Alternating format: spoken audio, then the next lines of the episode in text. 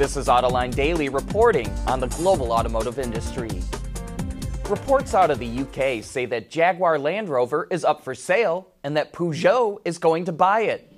Only five years ago, JLR was earning some of the highest profit margins in the auto industry, nearly 13%. But now those margins have fallen by more than half, despite sales rising 41% and revenue going up 33%.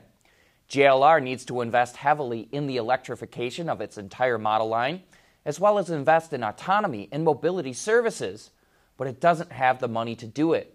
If Peugeot or any other automaker does end up buying JLR, look for lots of layoffs and some very painful restructuring. Another Tesla operating on autopilot was involved in a fatal crash with a semi trailer. The accident occurred in March in Florida, and the circumstances are similar to another fatal accident involving a Tesla on autopilot.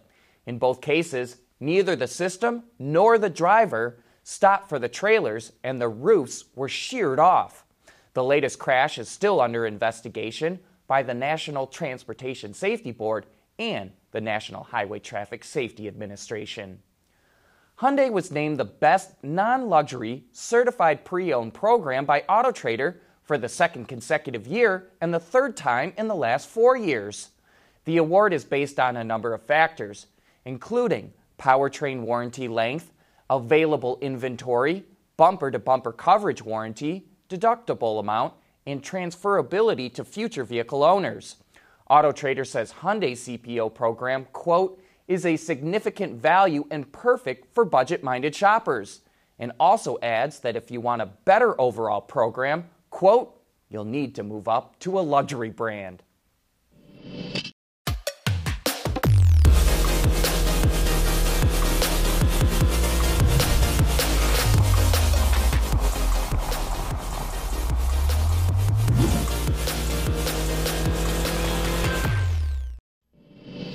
As we keep pointing out, suppliers are the real engine of innovation in the automotive industry. 80% of the value of a car is made by suppliers. And just so you know who the top suppliers in the world are, we dug through their annual reports and put together a top five list.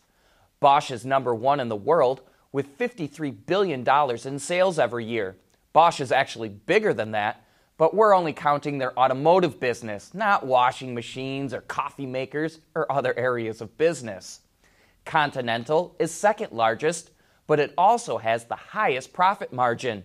Denso is hot on its heels, followed by ZF and then Magna. But note that Magna has the second highest profit margins. So there you have it three German companies, one Japanese, and one Canadian. Ford showed us the progress it's making on hybrids, and the improvements and the components keep getting smaller. Here's a picture of one of Ford's engineers holding power switches for the Escape Hybrid. On the right hand side are the first generation power switches from the 2005 Escape. On the left is the fourth generation power switches for the 2019 Escape. They need to use six of the new switches, but even so, they're far smaller and lighter than what you see on the right. And one of the ways that Ford is packing more battery cells into a battery pack is eliminating the bolts on top of the can, as you see in the background on the first generation, and is welding the connectors right to the top of the can. Say quick, what's the best selling hybrid passenger car that you can think of? The Toyota Prius? No, not even close. Sales of the Prius have plummeted and now the Ford Fusion Hybrid easily outsells the Prius by more than 2 to 1. And get this Ford now sells 80% more hybrids than Honda in the US market. However, Toyota is still the king of hybrids. It sells twice as many as Ford. AutoLine Daily is brought to you by Bridgestone Tires. Your journey, our passion. When I talked about my road trip a week ago, I got the sense some of you were wondering why a Buick Regal? Well, truth be told, it was the one that agreed to me putting thousands of miles on its car. But I too was like you at first. I questioned if the Regal GS we got was going to make a good road trip car, but it actually proved itself right away. I had forgotten the new Regal has a hatchback. I thought it had one of those tiny trunk lids, And anyone that's had to deal with one of those knows how much of a pain it can be to put stuff in the trunk. The hatchback made loading all of our luggage a breeze. We were then ready to set out, our sights set on Lake Havasu City, Arizona. We wanted to get over there as fast as we could. I think we did pretty good.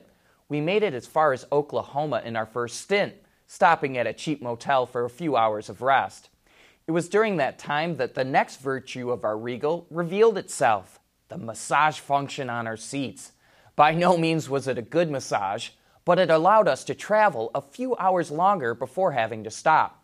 Our first automotive attraction came later that day the art installment called Cadillac Ranch in Amarillo, Texas. People come from all around the world to spray paint the 10 Cadillacs that are buried in the ground. The cars range from a 1949 Club sedan to a 1963 sedan DeVille. And while they get repainted periodically, they always end up looking like a tie dye shirt with the paint so thick it drips in some places. We didn't have any spray paint, but busted out a couple of Sharpies to leave our mark on the cars. We were only there for about half an hour, but it's an image that's going to stick with me for a long time. But it was time to get back on the road. The next thousand mile stint was not enough to get us to Lake Havasu, but we had to stop for some rest, which ended up with us in a pretty unique motel room. We'll tell you all about that next week. That's it for today. Thanks for watching. Have a great weekend. We'll see you again on Monday.